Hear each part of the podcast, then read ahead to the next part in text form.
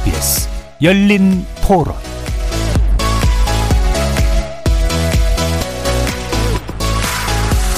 안녕하십니까. KBS 열린 토론 정준희입니다. 문재인 정부는 법을 무시하고 귀순의 진정성을 운운하며 정치적 독심술로 강제 북송을 결정했습니다. 인권도 법도 자의적으로 처리해버린 것입니다. 강제로 북송을 했다면 이는 국제법과 헌법을 모두 위반한 반인도적, 반인륜적 범죄 행위입니다. 민생보다는 친북 이미지, 뭔가 북한에 굴복했다는 이미지를 만드는 소위 신색깔론적 접근이다. 문재인 정부를 흠집내기 위해서 일종의 신북풍과도 같은 국가 정보 안보 정보를 정치적으로 악용하는 것 아니냐.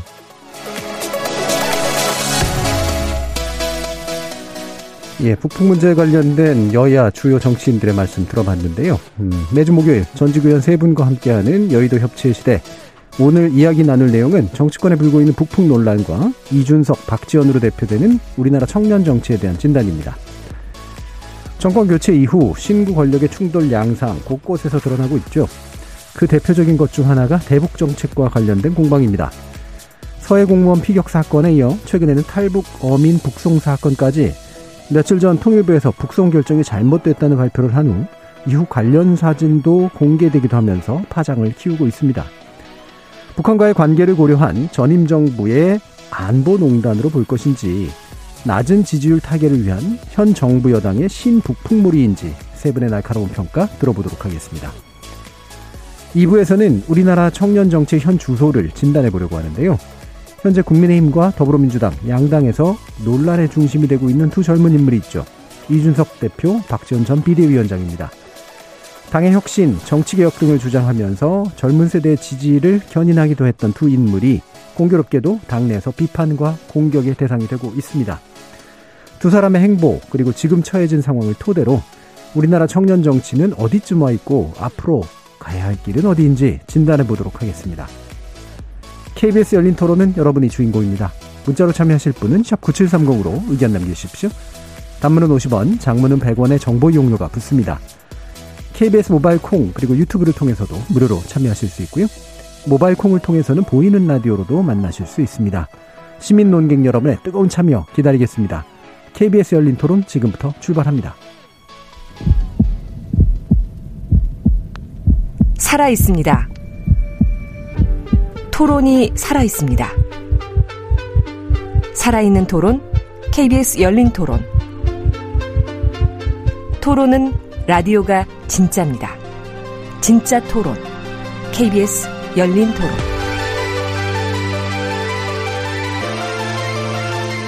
오늘 토론 함께 해주시는 세 분 소개해 드립니다. 김영우 전 국민의힘 의원 나오셨습니다. 네, 안녕하세요. 김영우입니다. 신경민 전 더불어민주당 의원 자리해 주셨고요. 네, 안녕하세요. 신경민입니다. 박원석 전 정의당 의원 함께 해 주셨습니다. 네, 안녕하세요. 박원석입니다. 자, 일단 어, 현재 어, 현 정부 여당이 문제 삼고 있는 여러 가지 북한 관련 이슈들이 지속되고 있는데요. 어, 최근에는 이제 북으로 다시 송환한 북한 어민들에 관련된 이야기가 논란이 되고 있습니다. 기본적으로 어떻게 보시는지 세 분 말씀 먼저 좀 듣고 시작하죠. 김영우 의원님.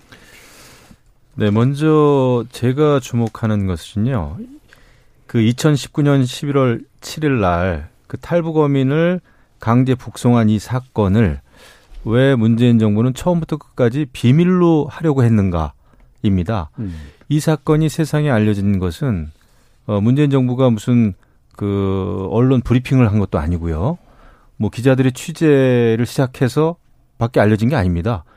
이거는 정말 그 비밀리에 붙이려고 했던 것인데 에, 북송하는 당일날 JSA 에서 근무하는 그 대령이 아 중령입니다. 대대장이죠. 그 대대장이 어, 그날 아침에 국회에 와 있던 김유근 국가안보실 1차장에게 휴대폰 메시지를 보낸 거예요. 오늘 오후 3시에 북한 어민 2명을 북송할 아, 예정입니다. 그, 그 휴대폰의 화면이 언론의 카메라에 비, 들켰죠. 예. 그것 때문에 이게 이제 세상에 알려진 거란 말이죠. 음. 그러면 왜 이것을 처음부터 끝까지 비밀리에 에, 진행시켰을까? 저는 그게 굉장히 중요한 단서가 있다 생각을 합니다. 결국은 석연치 않은 거죠.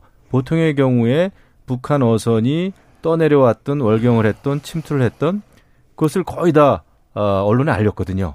어, 특히 이제 국방부 그 기자들한테도 다 알리고 이랬는데 이것은 이렇게 비밀리에 붙인 거죠. 왜냐하면은 제가 볼 때는 제 해석으로는 결국은 어, 문재인 정부가 아, 북한 김정은 북한 정권의 그 비율을 맞추기 위해서 그런 게 아닌가. 특히 에, 그 11월 중순이었죠. 2019년 11월 중순에 에, 부산에서 열리는 그 한 아세안 에, 특별 정상회담에 예. 북한 김정은 위원장을 초청한다는 그 친서를 11월 5일 날 북에 보내면서 대통령의 친서를 보내면서 어, 북한 이 탈북 어민 두 명에 대해서 어, 북송하겠다라는 의사를 보냈다는 겁니다. 예.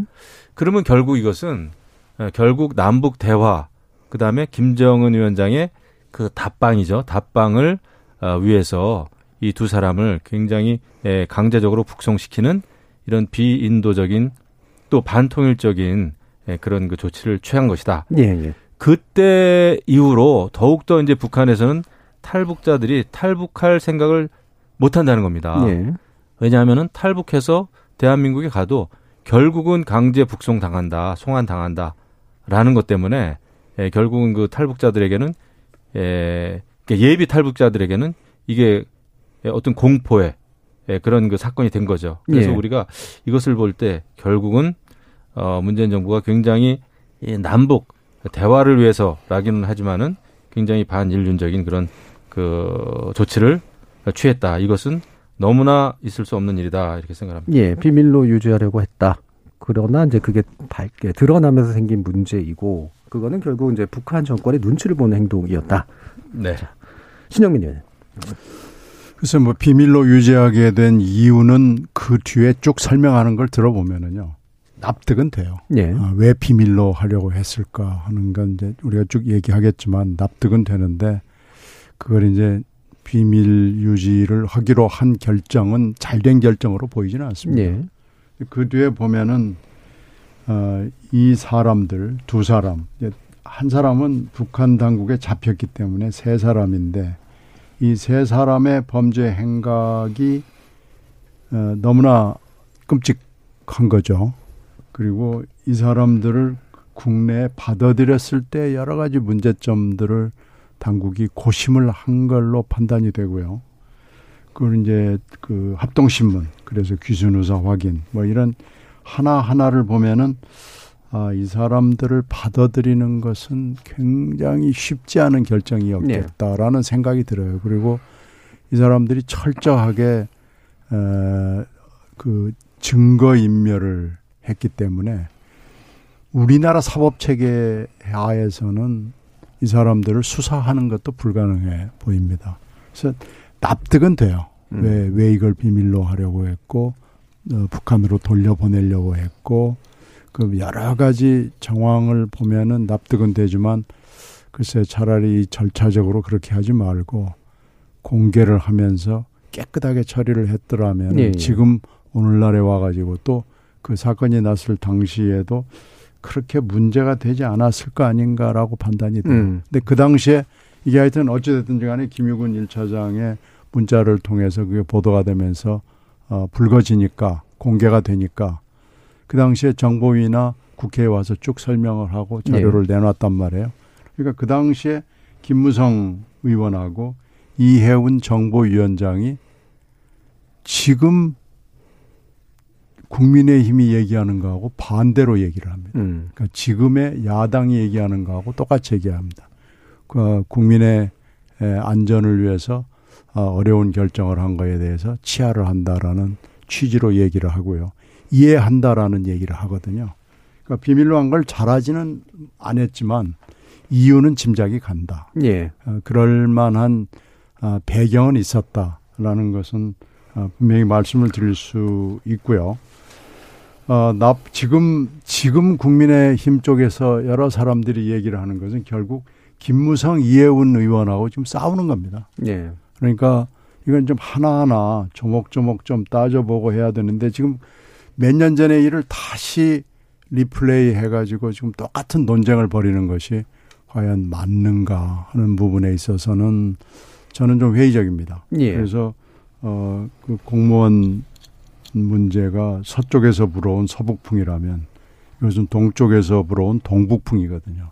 그래서 서북풍과 동북풍이 이렇게 시리즈로 나와야 될 정도로 우리가 지금 이 문제가 그렇게 얼마나 심각한 문제인지를 저는 잘 모르겠고요. 예, 예. 새로운 팩트가 나오는 건 없거든요. 예. 이미 몇 년 전에 다 한번 검토를 했고 그때 토론을 했고 그때 이미 가 결론 비슷하게 나온 것을 다시 이 시점에 이렇게 어, 논쟁을 하는 것이 맞느냐 하는 데 대해서는 회의적입니다. 예. 그러니까 기본적으로 비밀 유지를 하지 않았어도 되지 않았느냐라고 보시지만 그 당시에도 결국 국회에서는 어느 정도 이제 합의적으로 처리가 된 내용이고 현재 와서 이것까지 다시 밝힐 정도의 어떤 심각성을 가지고 있느냐라는 부분 지적해 주셨고요. 박원석 의원님.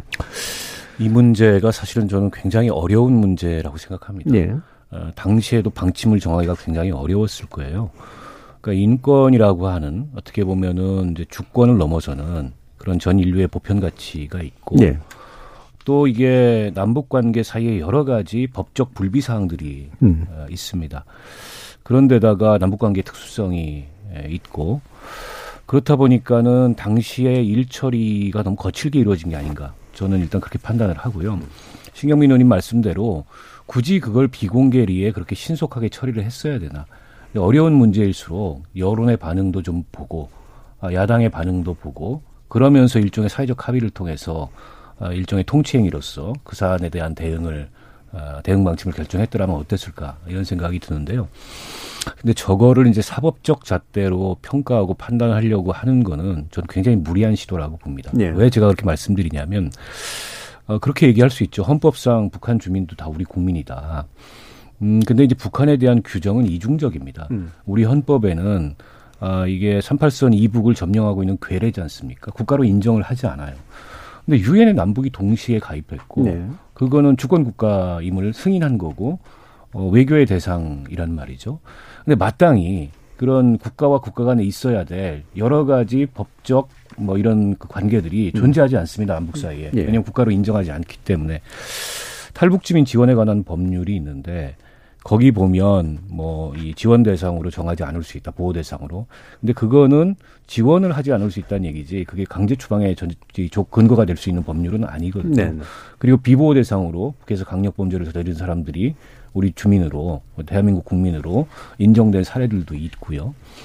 근데 이제 스토리가 너무 극적이잖아요. 선상에서 16명의 동료 네. 선원들을 살해하고 사실상 귀순 의- 의사를 가지고 남아한 게 아니고 도주를 한 거죠.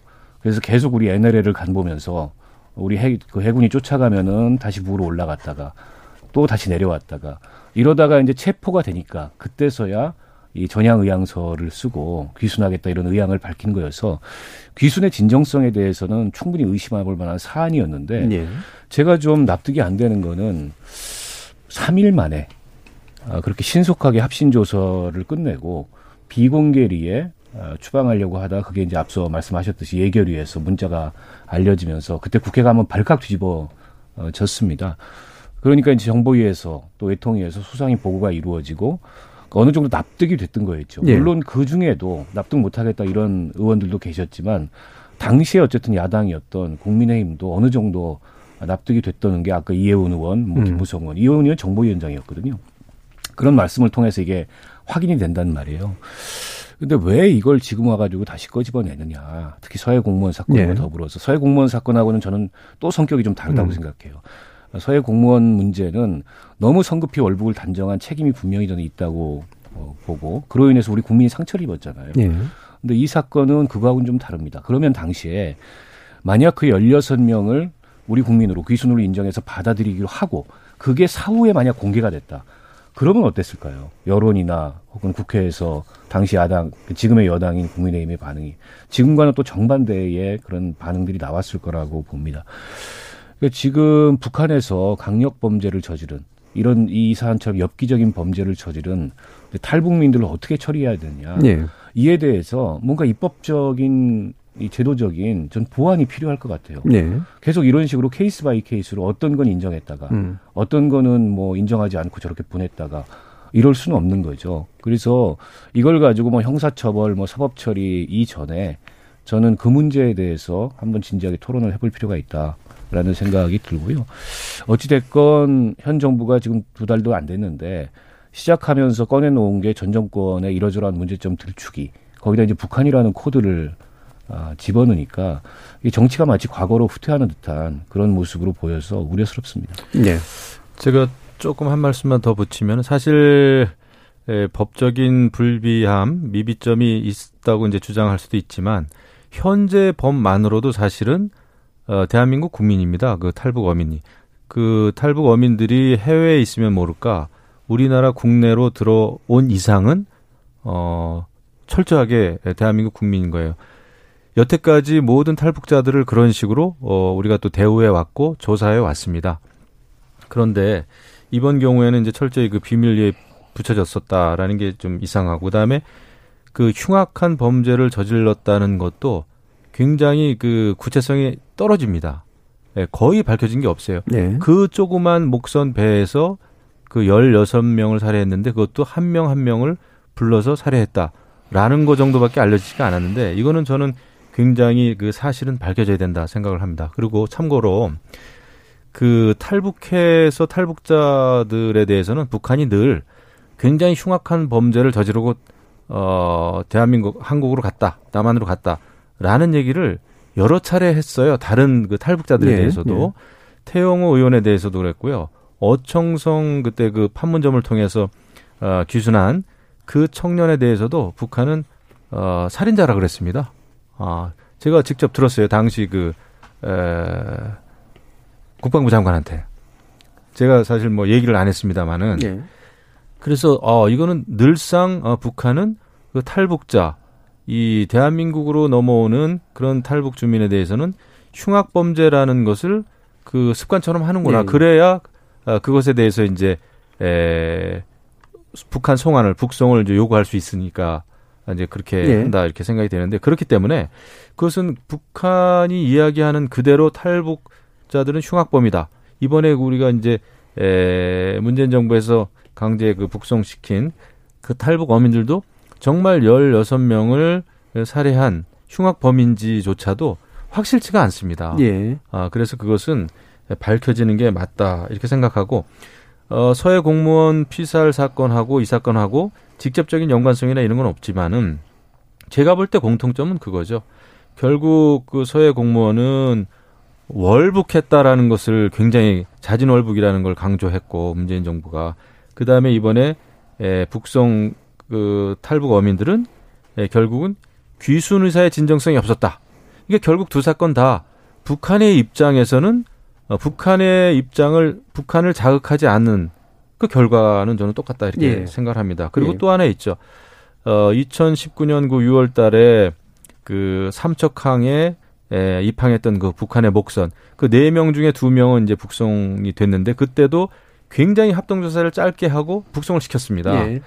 그것도 저는 굉장히 석연치가 않아요. 그래서 어 물론 이런 그 문제 가지고 현 정권과 전 정권이 전면전을 전면전을 지금 치르는 듯한 양상은 저도 우려는 합니다.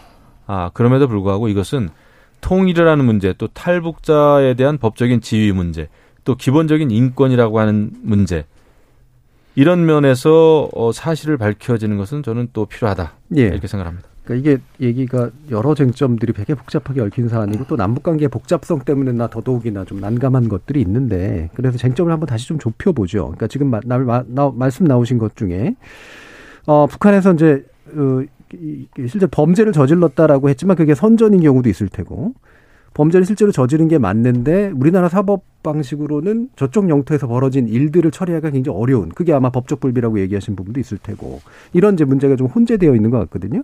그래서 이런 거는 과연 그러면 이제 어떻게 처리해야 옳은가 그리고 했어야 하는가 이런 좀 의견을 좀더 여쭙고 싶어요. 예, 어떠세요? 여기에는 지금 그거 말고도요. 예. 어, 그 SI 문제가 네. 있습니다. 서해 공무원 때도 SI 문제가 있는데요. 여기에도 SI 문제가 있습니다. 왜 그러냐면 이 배가 범죄를 저지르고 나서 계속 그 증거를 없애기 위해서 음. 한 2박 3일 동안을 왔다 갔다 남북으로 왔다 갔다 하고 네. 뭐 우리 해군이 나타나면 북으로 왔다 왔다 음. 갔다 하면서 도망을 다녔기 때문에 우리가 SI를 걸었단 말이에요. 음. 그래서 거기서 벌어지고 있는 일들에 대해서 100%는 모르지만 뭔가 하여튼 무선으로 하는 것들은 들은 거예요. 네 네 네. 그러니까 우리가 가지고 있는 SI가 있는데 그 SI를 가지고 우리가 신문을 한 게 아니고 이 사람들을 마침내 도망가는 사람들을 그 해, 해경 특공대가 들어가서 잡아서 배를 납포하고 음. 그 사람들을 끌어서 데리고 와서 분리 신문을 해, 하면서 있었던 일을 얘기를 해봐라 그랬단 말이에요. 네. 그두 사람을 불, 분리 신문을 했으니까 따로따로 진술을 했는데 일단은 두 사람이 진술하는 내용이 거의 일치했고요. 그리고 그 두 사람의 진술을 SI하고 맞춰봤을 때 거의 비슷하게 맞아 떨어졌단 말이에요. 네. 그러니까 두 사람 진술과 SI 세 개의 진술이 맞아 떨어지는 걸로 봐서는 거짓이 아닐 가능성이 굉장히 높은 거죠. 음, 그래서 이제 그 16명을 어떻게 죽이고 그 다음에 어 2박 3일 동안 도망 다니면서 어떻게 흔적을 지우기 위해서 노력을 했느냐라는 것들도 대충 파악을 한 거고 또 배를 또 확인해 보니까 맞단 말이에요. 예. 페인트 칠까지 새로 했고 번호판까지 갈았단 말이에요. 그리고 뭐 몇 번 그 혈흔을 지우기 위해서 청소를 했고요. 대청소를 한 거죠. 배를 완전히 리뉴얼 한 겁니다. 예. 그러니까 그리고 2박 3일 동안 도망을 다녔고 여러 가지로 봐서 아, 이 사람들은 귀순을 할 사람들은 절대 아니다. 그리고 한 사람 어, 잡히지 않은 한 사람은 김책항으로 돌아가서 그 물고기를 팔러 갔다가 북한 당국에 잡혔고요. 예. 그러니까 그것까지 우리가 알고 있고 이 사람들이 진술을 했기 때문에 귀순 의사가 없는 것은 너무나 분명합니다. 음. 원래 다른 경우 어, 귀순자가 생겼을 때는 그 귀순 의사가 진정한 것인지 거짓인지를 확인하기 위해서 굉장히 오랜 시간 탈탈 텁니다. 예. 근데 이 사람들은 그럴 필요가 없는 거예요. 2박 3일 동안의 행적이 귀순 의사가 전혀 없었던 사람이고, 어, 와가지고 하는 증언도 귀순 의사가 전혀 네. 없는 거고요. 마지막에 이제, 아, 이거 큰일 났구나 그러니까 귀순 의사에 서명을 한 거죠. 예, 예. 근데 여기서 이제 헌법적 규정이 현실하고 너무 맞지 않는 음. 거예요. 그러니까 이제 그런 것, 이것을 지금 여기다가 헌법 3조를 들이대면은 이거 이제 더 이상 얘기를 할 필요가 없는 겁니다. 예, 예. 헌법 3조를 그 금과 옥조로 할 수밖에 없는 현실은 아니잖아요. 그러니까 헌법 3조를 가지고 지금 와서 이렇게 그걸로 모든 기준을 세워버리면 이 얘기는 한마디도 진전할 수가 없는 거예요. 예. 그래서 이것을 에, 남북의 현실 그리고 그 사이에 쌓았던 에, 우리의 그 판례 에, 그리고 우리의 그 법 현실 뭐 이런 것들을 좀 종합적으로 판단을 해봐서 비밀로 한 것을 제가 잘했다는 얘기도 아니고 이 절차나 처리를 보면은 미숙한 점이 분명히 있습니다. 이걸 잘했다는 건 아닌데 이 사람들이 흉악 범죄를 저지른 게 맞냐? 그리고 귀순 의사를 밝혔으면 헌법에 따라서 귀순자 아니냐 이렇게 하면은 우리가 더 이상 토론을 할 수가 없습니다. 예. 자, SI라는 말 요즘 많이 듣고 있는데요. 이게 special intelligence의 준말이라고 하죠. 예, 감청을 등을 통해서 얻어낸 공개하기 어려운 군의 특수 정보인데 그걸로 봤을 때 분명히 귀순 의사가 없었을 거고 범죄 사실들이 충분히 입증될 수 있었다. 예. 당시에 이제 국회 정보위에서 보고된 사항, 어, 정보위에 참여하셨던 의원들이 최근에 이제 언론을 통해서 하신 말씀을 종합해 보면 11월 2일 날 체포를 했는데요. 해상 예. 동해상에서. 그리고 이제 11월 7일 날 돌려보냈지 않습니까? 근데 그 살인 사건이 일어났던 그 SI 정보를 통한 군, 군 첩보망을 통한 그 사실 파악은 10월 31일부터 하고 있었다는 겁니다. 예. 그리고 이제 주시하고 있었고 그 어선의 행로나에 대해서 계속 이제 NLL을 오락가락하니까 우리가 해경 특공대까지 투입해서 잡았는데 그때 잡았어야 할까 음. 이런 생각도 좀 얼핏 들어요. 그냥 음. 쫓아버리는 게 낫지 않았을까. 근데 이제 당시 군이 뭐 때문에 크게 긴장을 하고 있었냐면 아까 김영우 의원님이 말씀하셨던 삼척항 그 목선 어, 입항 때문에 예, 예. 표류죠 표류 사실상 그것 때문에 군의 경계 태세가 뚫렸다 이래가지고 뭐 언론부터 시작해서 국회에서 엄청 크게 깨졌거든요. 그런 상황에서 군이 바짝 긴장하고 있다가 이게 또 다른 논란이 될까봐 잡아가지고 끌고 왔는데 굳이 그랬어야 했을까? 기왕 저렇게 보낼 거였다면은 음. 그냥 해상에서 쫓아버리는 게 낫지 않았을까? 이 판단이 하나 들고요. 또 하나는 당시 이제 합동신문 조사를 3일 만에 끝낸 것도 조금 이제 아쉬운 대목이에요. 물론 신경민 의원 설명해 주신 대로 SI를 통해서 우리가 입수한 정보만으로도 더 이상 뭐 구체적인 조사가 필요 없을 정도로 너무나 그 사실관계가 뚜렷했기 때문에 짧은 조사 기간을 거쳐서 방침을 정했을 수 있는데 그럼에도 불구하고 그럼에도 불구하고 조금 더 어쨌든 세밀하게 조사를 하고 좀 시간을 가졌으면 어떨까 싶고 그리고 그 과정을 공개하고 일종의 이제 여론이나 또 국회에서의 판단 이런 것들을 종합해서 정부가 최종적인 방침을 정했다면 예. 지금과 같은 논란은 만들지 않았을 텐데 이걸 다 비공개리에 비밀리에 하려다가 그게 알려지고 나니까 오히려 뭘 숨기고자 했던 거냐 음. 어떤 의도가 있어서 아까 이제 북한 눈치 보기 말씀을 하셨는데 눈치 보기가 없었다고 보기 어렵죠. 저도 눈치 보기가 있었다고 봅니다. 근데 그게 참 어리석은 판단인 게 그런다고 하노이 no deal 이후에 깨진 남북 관계가 저걸로 복원되지 않거든요. 네. 북한이 그렇게 단순한 존재도 아니고. 근데 왜 그런 판단을 하는지 늘 왜 그리고 민주당이 정권을 잡으면 북한 눈치 보기라는 얘기가 나오는지 그런 대목이 좀 이해가 아, 안 되고요. 그럼에도 불구하고 저거를 음, 법률적으로 지금 이제 직권남용죄로 서훈 전 원장을 기소를 했는데 어, 뭐 국제법을 위반하고 헌법을 위반하고 거창하게 얘기했습니다만 결국에는 합신 조사를 3일 만에 종료시킨 거. 이게 공무원 공무원한테 의무, 의무 없는 일을 시킨 음. 그런 직권남용 행위다. 이래가지고 기소했는데 법정에서 저게 인정될지 잘 모르겠어요. 제가 보기엔 상당한 공방이 예상이 되고 기소까지는 아니고 현재 고발 및 예, 수사가 예, 반대죠. 예, 예. 고발 고발됐죠. 그래서 저는 지금이라도 정의용, 서훈 이런 분들이 이 엉덩이를 빼고 계시면 안 된다. 음. 나와서 당시의 상황을 소상하게 밝히면서 반박할 건 반박하고 대응을 해야죠. 왜냐하면 이게 지난 정권 결국에는 문재인 대통령까지 칼을 겨누고 있는 거 아니겠습니까? 예. 근데 이분들이 불똥 튈까봐 저렇게 엉덩이 빼고 있는 건전 납득이 안 되고 얘기가 나온 김에 국회 국정조사 얘기가 나왔어요. 네. 국민의힘에서. 근데 민주당은 마치 국정조사를 받으면 뭔가를 인정하는 것 같아서 네. 어, 안 받고 있는데 저는 거꾸로 받으면 어떨까 싶습니다. 음. 저게 검찰 손에서만 놀게 되는 게 훨씬 더 위험하다. 네네. 근데 차라리 오히려 정치적으로. 차라리 국회 국정조사를 열어 가지고 SI 자료부터 시작해서 비공개 자료들 아, 공개하고 공방을 벌이는 게 이 사안에 있어서 사실관계를 보다도 투명하게 확정하고 어떻게 보면 합의하는데 더 좋은 방법이 아닐까 이런 생각을 예. 합니다. 자, 이렇게까지 얘기하셨으니까 이제 아마 또 교정하고 싶으신 부분이 있으시긴 하겠습니다만 다시 또 문제를 좁혀서 어, 현재 그 과거에 이제 국회에서 이미 한번 다룬 바 있는 이 사건이 뭐가 새로운 것들이 나왔길래 지금 다시 문제하고 있을까? 이를테면 그 당시 정말 큰 논란이 되고 문제였다면 사실 저희 열린 토론에서 아마 다뤘을 것 같은데 안 다뤄진 주제긴 합니다. 이게 몰라서 그렇다라기보다는 국회 안에서 이제 진행됐던 일부 논란들은 있었으니까요. 뭐가 새로워진 걸까? 그리고 그게 지금 수사의 방식으로 이제 풀리는 것이 맞는 걸까? 방금 말씀 주신 내용까지 포함해서 한번 의견 들어보죠. 제가 볼 때는 뭐 우리가 다 이야기했지만 요거를 조금 더 좀 잘게 나누자면은 예. 왜 비밀로 했느냐가 음. 있고요.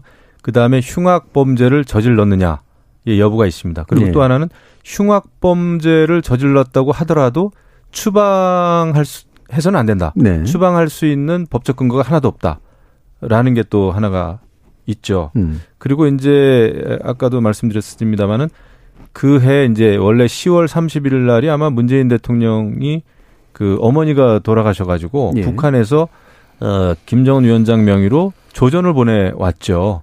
그래서 그 당시에는 에, 남북이 아무튼 그꽤 에, 남북 정상 간에도 그렇고 화해 분위기가 있었습니다. 그리고 이 그 한 해 전에 그러니까 2018년도에 남북 정상회담도 있었고요.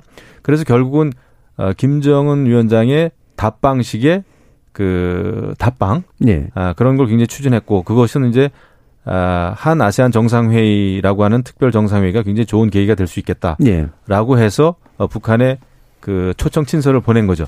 바로 그런 준비를 막 하고 있는 사이에 이 사건이 터진 겁니다. 그랬기 때문에 이 사건이 예, 비밀리에 붙여진 게 아닌가 이런 생각을 하고요.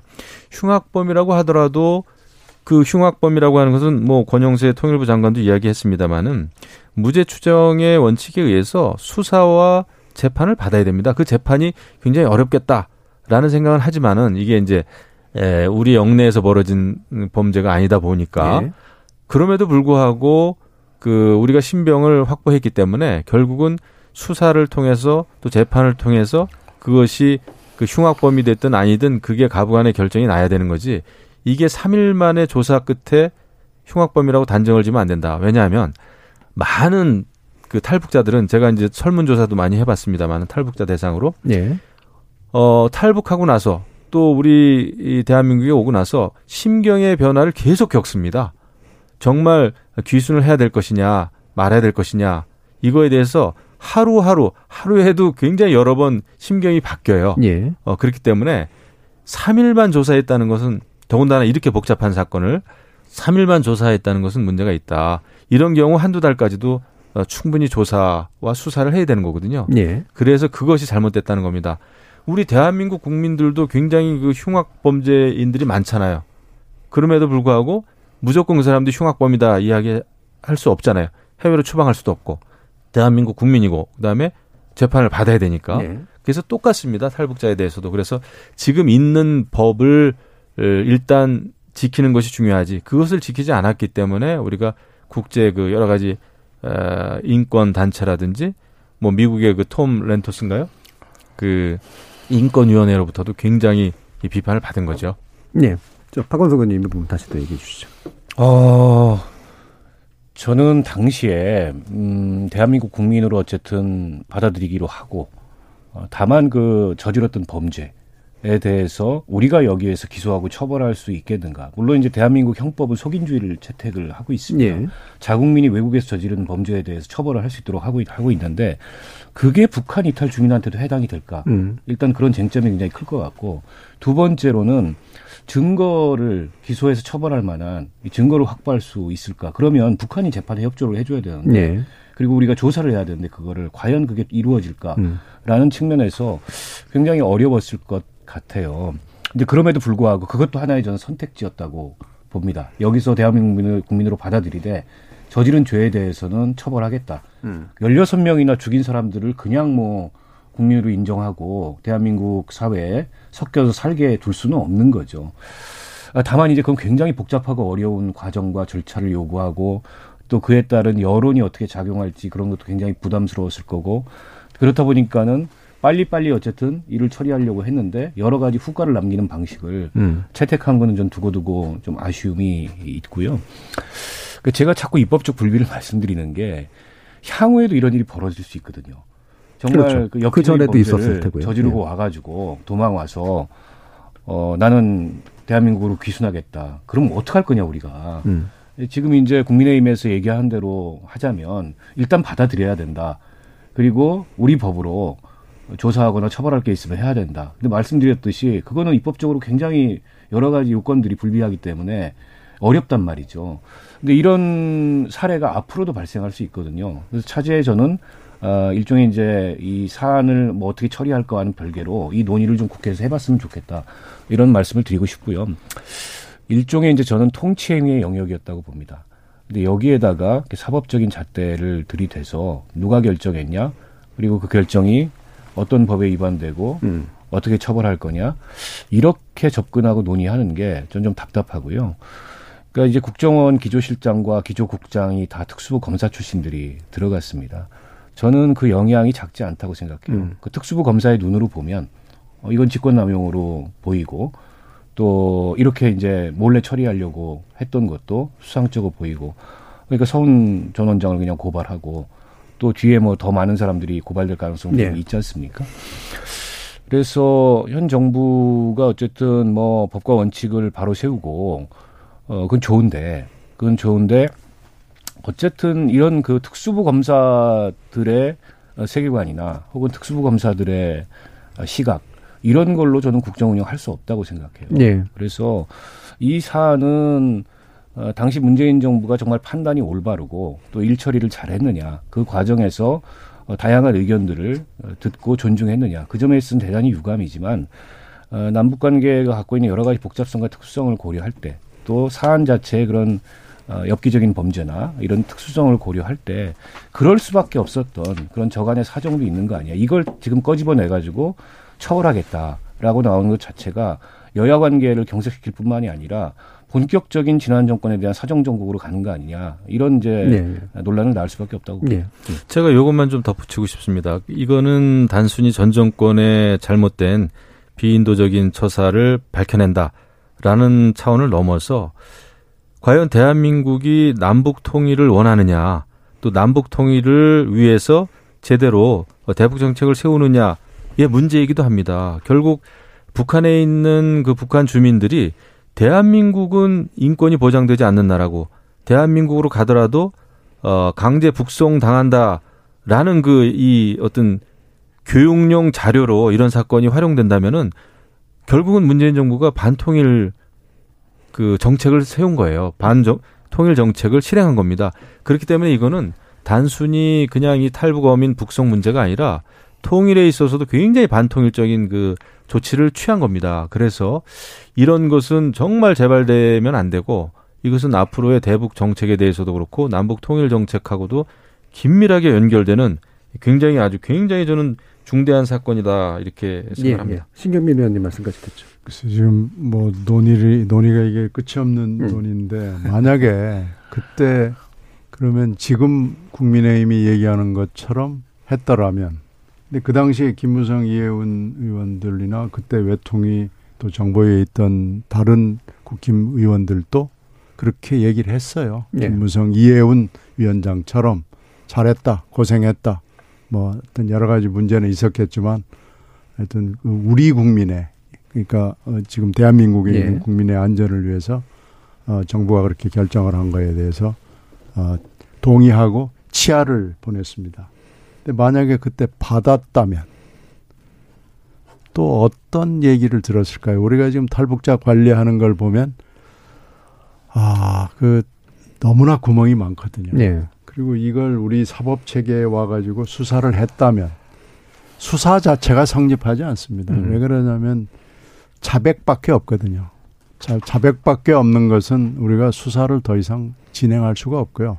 재판까지 가지도 못합니다. 그러니까 무혐의 처리로 그냥 끝나 끝나고 이 두 사람은 그냥 탈북자 관리하는 그 우리 체계 속에 들어왔을 거예요. 그렇다 그러면은 이걸 지금 아이 참 잘했다 뭐 이렇게 평가를 들었을까 이것도 한번 우리가 생각을 해볼 필요가 있는 거고요. 어, 그 당시에 물론 정치적으로 어떤 어떤 어떤 이런 좀 북한하고 얘기를 어, 짝짝꿍이 맞을 정도로 잘 했어야 되겠다라는 얘기를 지금 하는 건데 그건 입증할 수 없는 얘기고 분위기가 뭐 그랬을 개연성도 있고요. 그러나 과연 그것 때문에 이것이 이렇게 됐느냐 하는 것은 그건 뭐 어떤 방식으로도 입증할 수는 없습니다. 예. 이건 이건 그냥 주장일 뿐이고요. 그러면 2019년 6월 어, 10월 11월 10, 11월이죠. 사건이 난 건 10월이고 11월 초하고 지금 어, 몇 년이 지난 이 시점에서 새로운 게 뭐가 있느냐? 그건 아니거든요. 예. 지금 똑같거든요. 그리고 이제 또 하나 섭섭한 것은 그 당시에 어, 책임을 있는 자리에 있던 분들이 지금 다 어, 입을 다물고 있거나 국내에 없거나 이런 것은 저도 박 의원하고 마찬가지로 이건 잘못됐다고 생각합니다. 네. 나와서 아, 분명히 얘기하고 아 그건 내가 잘했다랄지 잘못했다랄지 이건 내가 지금 와 생각해 보니까 좀 미진했던 것 같다랄지 뭐 얘기가 있어야 되는 걸 그럴 때가 됐어요. 예. 근데 지금 그리고 조사도 실무적으로는 조사도 지금 받아야 되고요. 이미 고발이 됐으니까 고발인 조사한 뒤에는 바로 피고발인 조사를 해야 될 거 아닙니까? 그 지금 나타나서 얘기를 해야 됩니다.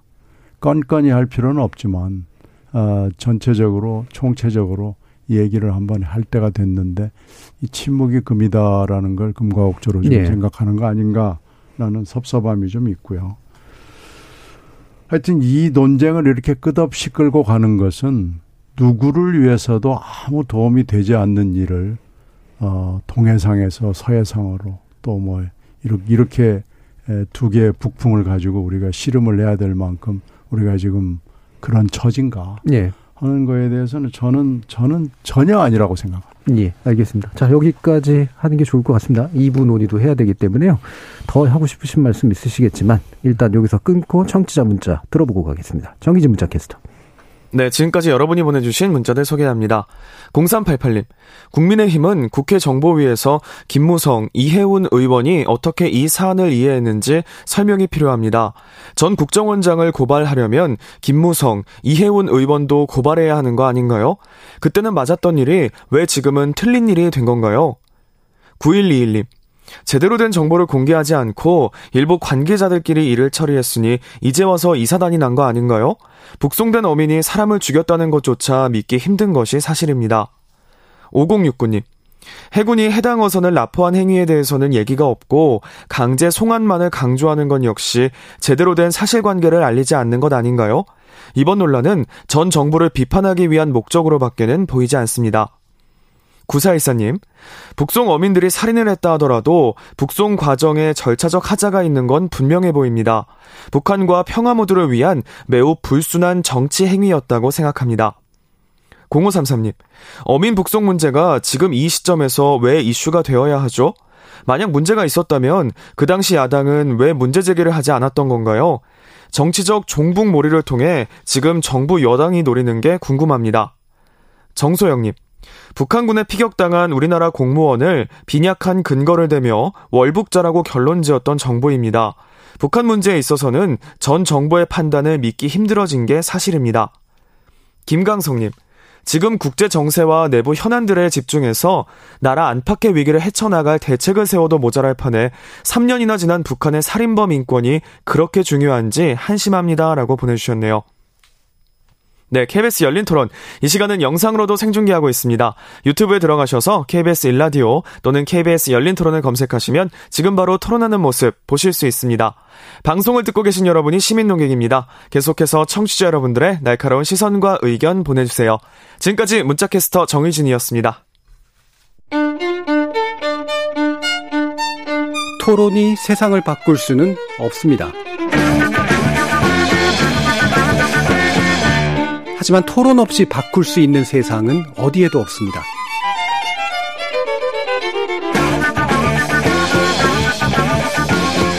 세상의 선한 변화를 갈망하는 당신. 정답이 아니라 질문의 힘을 믿는 당신. 우리 KBS 열린 토론에서 만납시다.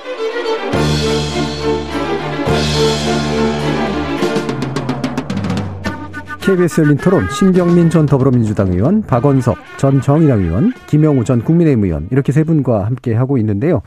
자 청년 정치 문제를 좀 논의할까 합니다. 어, 이준석 당 대표에 대해서 6개월 정계, 정지 징계, 현재로서는 이제 거리는 아닌 사고로서 6개월간 대표직을 못 맡게 되는 음, 상태가 됐는데요. 어, 예전에 예상해 주셨던 것에 비해서 굉장히 좀 강한 그런 징계 결과이기도 해서 여기에 대해서 일단은 총평 정도 수준의 좀 비교적 짧은 평가를 한번 들어보고요. 구체적으로 얘기를 좀 더 진행해 보도록 하겠습니다. 요거는 신경미 의원님 먼저 좀 말씀 주실까요? 그 예상을 뛰어넘는 한, 한 달 당원권 정지 한 달 정도나 경고였으면은 이준석 대표가 극복을 할 수 있었을 네. 거예요. 네. 근데 이제 6개월이면은 남은 임기의 반이 날아가 버리는 거기 음. 때문에 뭐 사고다 어쩌다 해서 지금 법적 규정은 성격, 법적 성격을 그렇게 지금 권성동 원내대표와 아, 당의 기획국의 해석이라는 걸 앞세워 가지고 몰아가고 있는데요. 지금 단계에서 이렇게 보면은 이제는 어 사고로 해서 직무대행 6개월로 가고 어 지금 이준석 대표가 보이는 행보를 보면은 I'll be back 하는 것 같아요. 네. 어그 내가 지금 대표고 어, 계속 대표로 정지는 되고 있지만 대표다. 음. 그리고 I'll be back 6개월 뒤. 네. 근데 그 6개월 동안에 무슨 일이 벌어질지를 지금 전혀 모르는 상황이어서 아직 뭔가 좀 깔끔하지는 않아 음. 보이고요. 무슨 일이 벌어질지를 알 수가 없고 이게 지금 뭐 윤리위가 독자적으로 한 거라고 설명은 하지만 아무도 그 얘기를 믿는 사람은 없어 보입니다. 어, 그리고 이 여론조사를 보니까 하나 흥미로운 것은 잘했다, 뭐 잘못했다, 더 해야 된다, 뭐 이런 게 더 해야 된다가 높더라고요.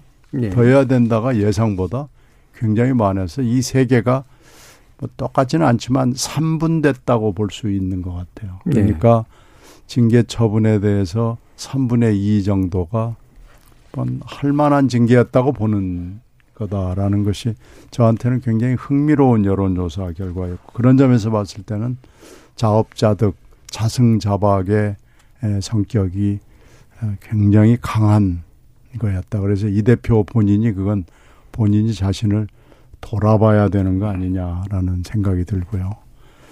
근데 과연 앞으로의 그 6개월 동안에 아무 일이 없을 거냐? 그렇지 않은 것 같아요. 벌써 균열이 지금 윤핵관 안에서도 보이는 거고요. 그리고 6개월 후에 만약에 아무 일이 없어서 ILB 백해서 돌아왔을 때 그러면 남은 6개월을 이 대표가 어, 대표로서 또 지내고 잘 지낼 수 있을지. 음. 그리고 또 그 6, 1년 뒤에는 또 전당대회가 있을 텐데 전당대회에서 이 대표가 다시 또 대표로 출마한다고 나올 수 있을지. 뭐 이런 것들이 흥미진진하게 지금 전개될 것 같습니다. 그래서 그 이 굉장히 무거운 이 중징계죠. 이 중징계가 앞으로 여당의 구도, 전체적으로는 한국 정치의 구도에서 어, 아주 복잡한 얘기의 시작이고 이것이 어떻게 전개될지 지금 아무도 알 수 없는 그런 단계에 들어섰다 이렇게 보입니다. 음, 예. 박건석 의원님. 저는 뭐 무리한 징계였다고 봅니다. 음. 이게 이제 당의 품위 당 대표로서 당원으로서 품위 유지 의무를 위반했다. 그러니까 이제 징계 사유인데 그 굉장히 사실은 추상적인 얘기지 않습니까? 아, 그리고 이제 이 사건의 발단이 됐던 성상남 문제에 대해서는 판단하지 않는다. 윤리위는 사법심사기구가 아니다. 네. 어, 물론 윤리위는 이제 사법부가 아니죠. 그러나 어쨌든 거기에서 파생된 이슈이고 증거 인멸이라는 것도 그걸 감추기 위한 증거 인멸이었을 텐데 증거 인멸 교사가 과연 이게 윤리위가 지금 법정이었다고 우리가 가정을 해본다면 저런 방식으로 성립이 될 수 있었을까? 김철근 정무실장은 아니다. 윤석열, 아, 이제 이준석 대표한테 보고하지 않았다. 이준석 대표도 그냥 만나보라 그랬지 증거인멸 같은 걸 지시한 적이 없다. 근데 이걸 갖다가 어, 반박할 수 없게 만드는 그런 증거를 가지고 윤리가 판단한 것 같지 않아요. 단지 믿을 수 없다. 음. 이런 근거에 의해서 결정을 했는데 때문에 정치적 성격의 결정이었다고 볼 수밖에 없는 거죠. 뭐 세간에서 그 의심을 갖고 있는 대로 윤핵관들이 대선 때부터 쌓인 앙금을 어, 선거만 끝나봐라 이렇게 기다렸다가 기획을 해가지고 올가미를 만들어서 뭐 뒤집어 씌운 건 아닐지라도 어쨌든 그 눈의 가시처럼 이준석 대표를 여긴 건 맞고 또 이준석 대표 스스로도 그 과정에서 지나치게 확전을 하는 바람에 아까 신경민 의원님 말씀대로 좀 자초한 측면도 있으나 기본적으로 저는 무리한 징계고 음, 마, 많은 사람들은 이제 그런 얘기를 했었습니다. 수사기관의 수사 결과가 어느 정도 나오고, 어, 그렇게 확실한 어떤 근거를 가지고 판단을 해도 늦지 않은데 왜 저렇게 밀어붙일까? 저는 거꾸로 오히려 윤리의 저런 결정이 수사기관에 일정한 시그널을 준 거 아니냐. 이렇게도 보여요. 아, 당대표라는 갑옷을 벗겨서 성 밖으로 내쫓은 거 아닙니까?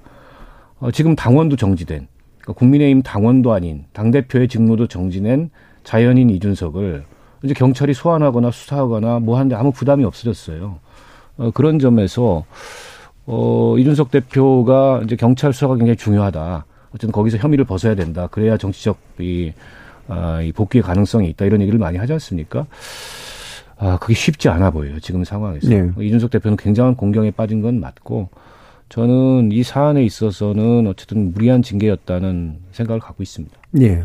신경미 의원께서 아까 여론조사 내용 얘기해 주셔서 저희 규정상 몇 가지 구체적으로 추가적인 정보 알려드리면요. TBS가 의뢰해서 한국사회 여론연구소가 지난 8일, 9일 사이에 실시한 내용이라고 합니다. 중앙선거 여론조사심의위원회 구체적인 내용 참고하시면 될 거고요. 자. 네. 저는 뭐 이제 징계 과정이나 그 징계 내용을 뭐 논하기보다는 이미 일단 뭐 일단락이 네. 지었으니까요. 집권 여당 국민의힘 입장에서 그래도 이제 권성동 원내대표 직무대행 체제로 지금 발빠르게 예, 수습해 가는 것 같아요. 그렇죠. 그래서 그런 음. 면에서는 저는 다행이다 이렇게 생각을 합니다. 물론 차기 당권 구도 때문에 어, 여러 그 세력들 간에 이제 긴장감은 있지만 음. 아, 그래도 지금 이제 민생의 모든 어, 그 신경을 써야 될 이 시점에서는 어, 빠르게 직무 대행 체제로 가는 거는 뭐 저는 다행이다 이런 생각을 어, 합니다. 그리고 어그 세간에 이제 뭐 장 장재원 의원과 권성동 원내대표의 예, 무슨 알력이 있는 거 아니냐 이런 생각을 하는데 제가 여태까지 겪어온 그두 어, 의원은 사실 2006년도 정도 무렵부터 굉장히 이제 정치를 같이 해왔죠. 그래서 거의 동지적인 관계고 각각의 사안에 대해서 생각이 약간씩 다를 수는 있지만 그거는 뭐 우리가 가족 간에도 형제 간에도 뭐 생각이 다른 거니까요. 또 정치인 간에는 그런 이견 정도는 있을 수 있다. 그리고 그 둘 간의 관계는 결국은 윤석열 정부의 성공을 위해서 같은 목적이죠. 예. 어, 그래서 이제 그런 점에서는 저는 걱정할 바가 별로 없다. 물론 뭐 민들레 모임 장재원 의원이 하려고 했던 공부 모임 민들레 의원 아 민들레 모임에 대해서 원, 권성동 원내대표가 한번 그 제동을 좀 건 적은 있지만 음. 그 정도 가지고 그 둘 사이가 완전히 어긋난 길로 갈 가능성은 저는 거의 없다 생각을 합니다. 그래서 전반적으로 봤을 때 예, 국민의힘은 일단 그 음, 잘 가고 있다 생각합니다. 예, 생각보다 잘 수습되고 있다라고 네. 하는 이제 원으로 보이는데요. 그럼 제가 바로 추가로 좀 드리고 싶은 질문이 어, 다 동일한 분들은 아니긴 합니다만 어, 전 탄핵 이후로 사실은 당이 갈라지면서 어, 바깥으로 나왔다 복당하신 일련의 분들이잖아요. 김영우 의원님도 그러시고요. 네, 저뭐 현역은 지금 아니, 아닙니다만은 예, 예. 같이 네. 했었죠. 보시기에 어떠세요? 그러니까 이게 사실 어떤 면에서 보면 이제 주류 세력이 되신, 되신 거기도 하고 정권도 창출했고 네. 그런데 또 그 중에 일부는 이런 식으로 이제 징계 받아서 나가 떨어지기도 했고 네. 보는 심정이 좀 여러 가지가 있으실 것 같은데. 그 이준석 당 대표하고 이제 소위 이 뭐 권성동 원내대표나 장재원 의원이나 아 이런 그 분들은 조금 그 정치의 어떤 행태라 그럴까 이게 좀 예. 다르죠. 예, 예. 어, 사실 세대 차이도 좀 나고 그렇죠. 어, 이준석 당 대표는 워낙 그 자기의 독특한 그 이준석만의 화법이 있었고 음.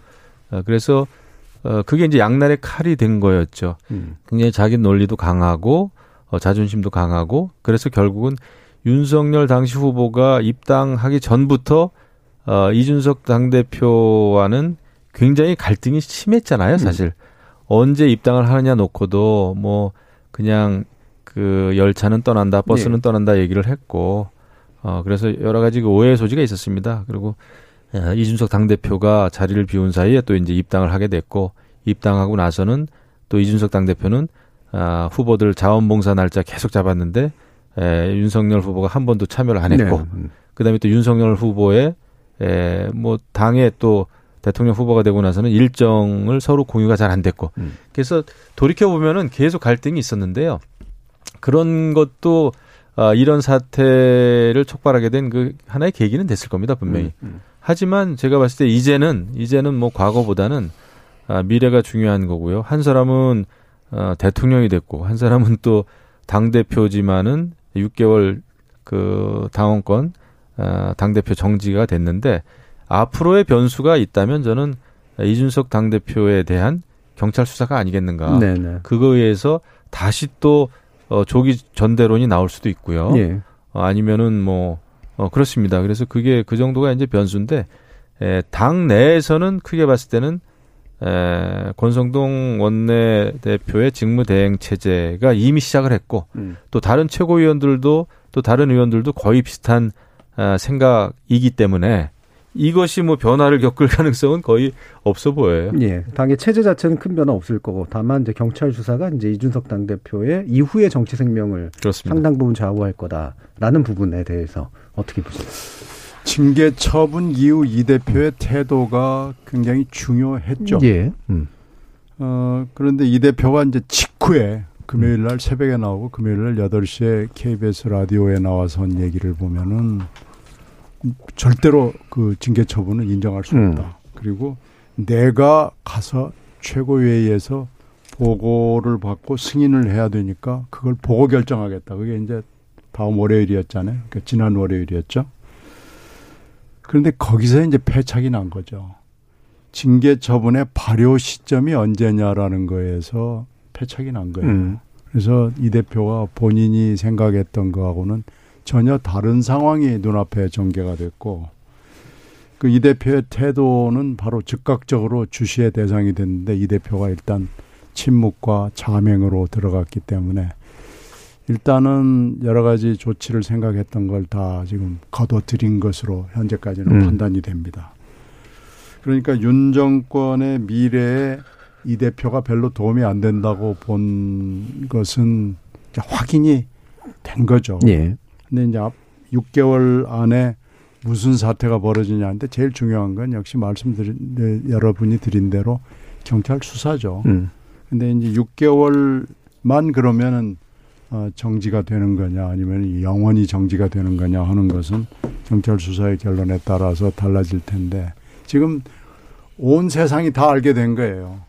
윤하고 이는 같이 가기는 굉장히 어려운 음. 사이다라는 게 됐고 윤핵관들도 이거에 철저히 동조하고 있고 또 마이크가 꺼진 줄 알고 얘기한 그, 그 윤리위원 유성범. 유, 유, 유성범 위원이죠. 그 얘기를 통해서도 아 이거 이게 이렇게 돌아가겠구나 하는 게 지금 예. 만천하에 공표가 된 겁니다. 그래서 6개월 후에 과연 ILB 백하고 돌아올 수 있을까에 대해서 아무도 그럴 걸이라고 얘기하기가 좀 음. 어려운 상황이 됐고요. 그러니까 지금 당내가 뭐 잘 체계가 잡혀 있고 하는 것은 우리 김 의원이 지금 당에 소속돼 있는 입장에서는 그렇게 보실 수 있는데 외부에서 봤을 때는 당은 이미 첩첩산 중의 한가운데 미로 속으로 여전히 에, 들어가고 있고 들어갈 것이고 앞으로도 헤맬 것이다. 음. 아, 이렇게 보입니다. 그러니까 예를 들면 첩첩산 중이라고 하는 건 이준석 대표의 어떤 예를 들면 저항이라든가 반격 이런 요소도 있을 테고 또 내부에서 이후에 어떤 당권이나 이런 걸 둘러싼 또 새로운 경쟁 이런 것들 이미, 말씀하시는 이미. 당권 투쟁은 시작됐다고 볼 수 있는데 음. 그게 6개월 안에 되느냐, 6개월 이후에 되느냐, 음. 1년 후에 되느냐 이런 이런 정도의 차이만 있을 뿐이지 일단은 뭐 시작한 거죠. 예. 앞에 지뢰 하나 치운 것만 있다. 예. 뭐 당이 너무 조용하면 망하는 거니까요. 조금 좋은 방향으로 시끄러운 거는 뭐 바람직하죠. 그러니까 수사 중요하죠. 예. 거기서 만약에 혐의가 인정돼서 기소가 된다. 그러면 이 대표는 뭐 당원권 정지 수준이 아니고 어, 정치에 복귀하기가 어려울 겁니다. 음. 때문에 본인은 최선을 다해서 자기 방어를 해야 될 걸로 보이고 이제 그와 별개로 이준석 없는 국민의힘은 어떻게 보이겠느냐 국민들에게 네. 이것도 국민의힘으로서는 저는 좀 걱정을 해야 될 대목이라고 생각해요. 당장 지금 윤 대통령에 대한 2030의 지지율이 폭락을 했습니다. 어, 그리고 적지 않게 이 이준석 문제가 거기에 저는 영향을 줬을 거라고 보고 그게 전부는 아니지만 국민의힘이 단 한 번도 2030들로부터 주목을 받지 못했어요 그동안엔. 근데 이준석이라는 존재가 어쨌든 2030들의 눈에 다르게 비치게 만들었고 당을 조금 더 이제 중도적인 그런 포지션으로 옮겨가고 특히 이제 이준석 대표가 과거 무슨 황교안 대표 시- 전 대표 시절에 그런 음모론이나 태극기 부대하고 같이 국회의사당 난입하는 이런 거에서 굉장히 강도 높게 비판을 어, 하면서 2030들하고 소통을 하고 교감을 했거든요. 근데 이제 그런 기반이 저는 이 무너질 가능성이 없잖아 있어 보인다. 그러면 이제 도로 자유한국당, 뭐 도로 미래통합당 이렇게 가는 거 아니야 이런 관측이 있어요. 근데 그걸 넘어설 수 있겠냐. 아, 그리고 이른바 이제 윤핵관들이라고 하는 분들이 윤 대통령과 가깝고 정치를 오래 하, 하- 했고 또 그 노련한 어떤 정치력을 갖고 있을지는 모르겠으나 대중들에게 인지도도 그렇고 신선도도 그렇고 저는 뭐 이준석 대표하고는 비교할 수 없을 정도로 취약하다고 봐요. 음. 근데 이제 그런 거를 어떻게 이후에 리더십이 극복할 수 있을 거냐. 그런 면에서 저는 미래통합당, 아니, 저 국민의힘이 지금 대통령 지지율 떨어지는 것과 함께 이준석 없는 이제 국민의힘을 어떤 모습으로 어떻게 그려야 될까. 예. 이것도 저는 상당히 신경 써야 될 대목이라고 음. 어, 보고요. 어, 차기 당직 선거를 그러면 6개월 징계 마치고 이준석 대표가 돌아와서 별 힘은 못 쓰더라도 어, 임기를 다 채운 다음에 그 다음에 하느냐, 조기 하느냐, 그건 일단 경찰 수사에 달려 있고 음. 또 한 가지는 뭐 그 의원들 그 마이크 켜진지, 켜진지 모를 때 네. 얘기하는 와중에도 나왔지만 지금 최고위원들이 다 사퇴하면 음. 자동으로 지도부가 무너집니다. 네. 어, 일종의 이제 국면 전환책으로 그런 가능성도 저는 여전히 음. 배제하기 어렵다.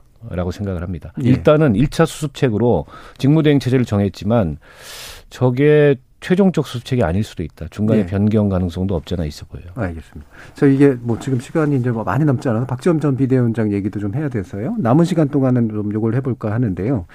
어, 물론 박지원 전 비대위원장은 이준석 대표하고 비교, 동일 선상에서 비교하기 굉장히 좀 어렵죠. 정치 이력이나 이런 측면에서. 이준석 대표야 10년 이상 나름의 정치들을 해왔고 선거에도 실제로 갔고 대- 당대표도 선거를 통해서 선출됐기 때문에. 근데 박지원 비대위원장은 이제 아주 신인입니다. 근데 아, 지금 이제 당대표 출마는 사실 좌절이 된 거나 마찬가지인 것 같은데 그래도 계속해서 출마하겠다라고 얘기하고 있는 이유는 뭘까?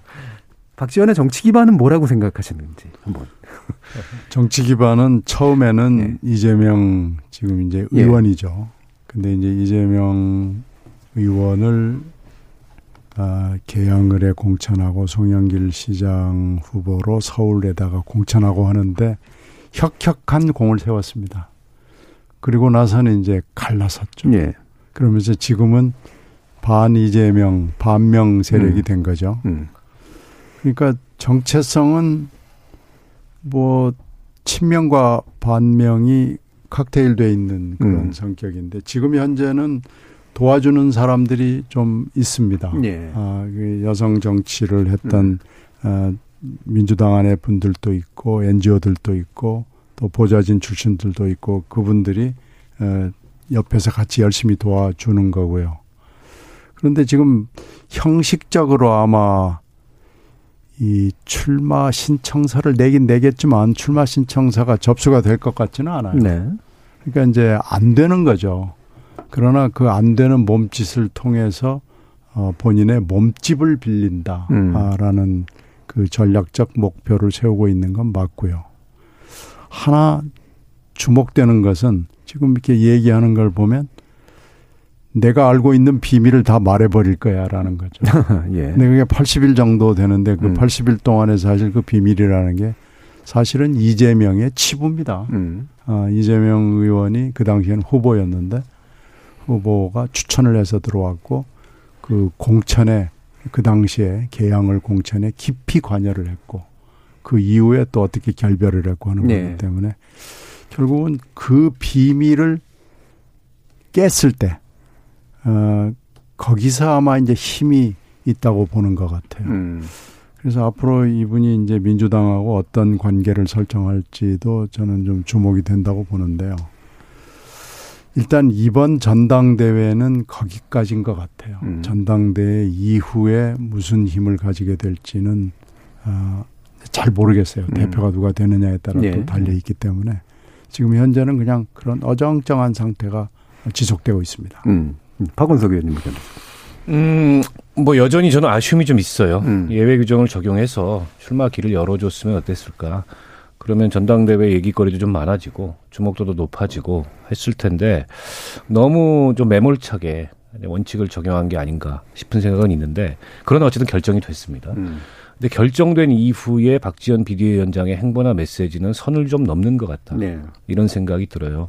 그러니까 아직 젊고 길게 보고 정치를 해야 되고 길게 보고 민주당 내에서 포지셔닝을 해야 되는데 어, 신 의원님 말씀하셨듯이 퍼포먼스를 하겠다는 거거든요. 음. 신청서가 접수가 안 돼도 네. 그걸 통해서 민주당이나 이재명 후보 측에 폐쇄성을 부각시키고 이른바 이제 이 반영으로 음. 본인을 자리매김시켜서 자기 정치적 포지션을 만들겠다 이건데 그게 좀 포지티브한 전략은 아니잖아요. 음. 그리고 앞길이 창창한 그 젊은 정치인이 어 취하기에 썩 그렇게 좋은 모습은 아닌 것 그렇죠. 같아요. 약간 구태 그래서 정치 모습도 저는 있고. 어 본인의 입장 정도를 표명하고 음. 어 당분간 좀 침묵하고 다른 모습으로 뭐 내후년 있으면 총선이잖아요. 예. 꼭 당 지도부에 안 들어가더라도 다른 모습으로 또 본인을 지지하는 기반이나 또 저런 색깔의 정치가 필요한 거죠 민주당 내에도 민주당도 상당히 노쇠화된 정당이니까 어, 분명히 자기 가치가 있는데 지금 무리하면 오히려 그 가치가 빛을 발하게 된다 음. 그런 점을 박지원 위원장이 좀 유의했으면 좋겠어요. 예. 자, 김영 의원님. 제가 볼 때는 뭐 이준석 그 당대표도 그렇고 박지원 전 비대위원장도 그렇고 이제 장점도 많지만 저는 이제 더 이상 사실 기성 정당이 그런 유명세 있는 청년 정치인에게 정치를 기대기만 하는 음. 그런 정치는 실패하기가 쉽겠다 생각을 네. 합니다. 그런 장점은 잘 살려야 되겠죠. 하지만은 그런 한두 명의 정치인, 청년 정치인보다는 아, 오히려 그 청년 정치인을 그 교육하고 어 그들이 이제 정치를 잘할 수 있는 그 청년 정치학교 같은 거 물론 지금 그 얼마 전까지 에 우리 당 소속이었습니다만 청년 정치학교가 지금 운영 중에 있습니다. 예, 예. 아 근데 지금 이제 독립돼 있는데 음. 거기에 이제 정병국 의원이 학교 교장이고요. 네. 거기서 지금 6기까지인가 7기까지인가 배출된 걸로 알고 있는데 많은 청년 정치인들이 시도의원에 당선이 됐어요. 음. 어 그래서 저는 그 굉장히 좋은 모델이 될 수 있겠다. 그런 것이 자리 잡아가지고 지금보다 훨씬 두터운 청년 정치인 층이 나와야 정상적인 이제 당이 음. 청년들을 활용하고 득표 활동의 전략으로만 활용당하는 청년 정치가 아니라 정말 청년 정치인 스스로가 제대로 된 에, 그 정치를 할 수 있는 그 토양이 좀 어, 만들어지지 않을까 생각이 되고요. 이것은 당을 어느 정당을 떠나서 모든 정당이 좀 추진해야 될 그런 상황이 아닌가 이렇게 생각합니다. 예. 아까 저 신경미 의원님께서 이제 몸짓으로 몸집을 불린다라는 되게 멋있는 표현을 써주셨는데, 가끔씩 보면 언어적인 마술적인 그런 기질이 있으신 것 같아요. 근데 이제, 아, 이런 전략이 아까 보면 이제 이재명 후보에 대한 어떤 뭔가를 쥐고선 이제 정치로 승부를 건다든가, 이렇게 몸짓을 벌인다거나, 이게 박지원 위원장이 기대고 있었어야 될 어떤 이미지에는 굉장히 좀 외로 깎아먹는 결과가 될 것 같은데 실제로 어떻게 어, 거라고 본, 보세요? 본인은 근데 그게 지금 현재로서는 가질 수 있는 전술 전략으로 생각을 하는 것 같아요. 지금까지 네. 나오는 걸로 봐서. 그래서 17, 18일 날 중에 하나 이제 어, 신청서를 내겠죠. 음. 어, 그리고 이제 8월 28일까지 계속 전국을 순회하는 전당대회 이제 일정이 있는데 여기에서도 뭔가 좀 퍼포먼스가 있지 않을까 그렇게 생각이 되고요. 이제 누군가 8월 28일 날 결정이 되면은요. 그게 이재명일 수도 있고 이재명이 아닐 수도 네. 있잖아요. 그 결과에 따라서 또또 다른 제 2단계 전략이 있지 않을까 생각이 돼요. 그래서 음. 이게 과연 맞는가 하는 음. 것은 좀 저는 좀 부정적으로 생각합니다. 그래서 예. 아까 김 의원 얘기하는 대로 미국에서 이렇게 보면은요 고등학교만 가도 우리 현행법에는 이게 좀 안 될것 예, 예. 같아요. Young Democrat, Young Republican 그래가지고 그 학내 서클 조직이 있습니다. 그래서 그 사람들이 학내에서 정당 활동을 해요. 예. 그게 대학으로도 연결되고 또 지역으로도 연결되고 이래서 어렸을 때부터 어, 정치 훈련을 받고 거기서 성공한 사람들이 실제로 정계에 데뷔하는 경우가 굉장히 많습니다. 예. 그런 방향이 훨씬 더 좀 좋은 정치, 청년 정치를 만들어내지 않을까라는 생각이 드네요. 오늘 KBS 열린 토론 두 가지 주제를 가지고 함께 했는데요. 박원석 전 정의당 의원, 김영우 전 국민의힘 의원, 신경민 전 더불어민주당 의원 세 분 모두 수고하셨습니다. 감사합니다. 네, 고맙습니다. 고맙습니다. 참신함과 연륜, 기존 정치에 때묻지 않은 기백과 누적된 경험이 만들어내는 정치력. 이 두 가지를 모두 함께 갖는 건 참으로 어려운 일이지만 민주정치를 위해서는 또 모두 필요한 요소이기도 합니다. 근데 한 인물에게서 이 모든 게 담겨 있길 바라기보다 서로 다른 특성을 가진 인물들 사이의 합주를 기대하는 게 맞지 않을까 싶은데요. 어쩌면 그게 바로 정치고 정당의 역량일지도 모르겠습니다. 지금까지 KBS 열린 토론 정준이었습니다.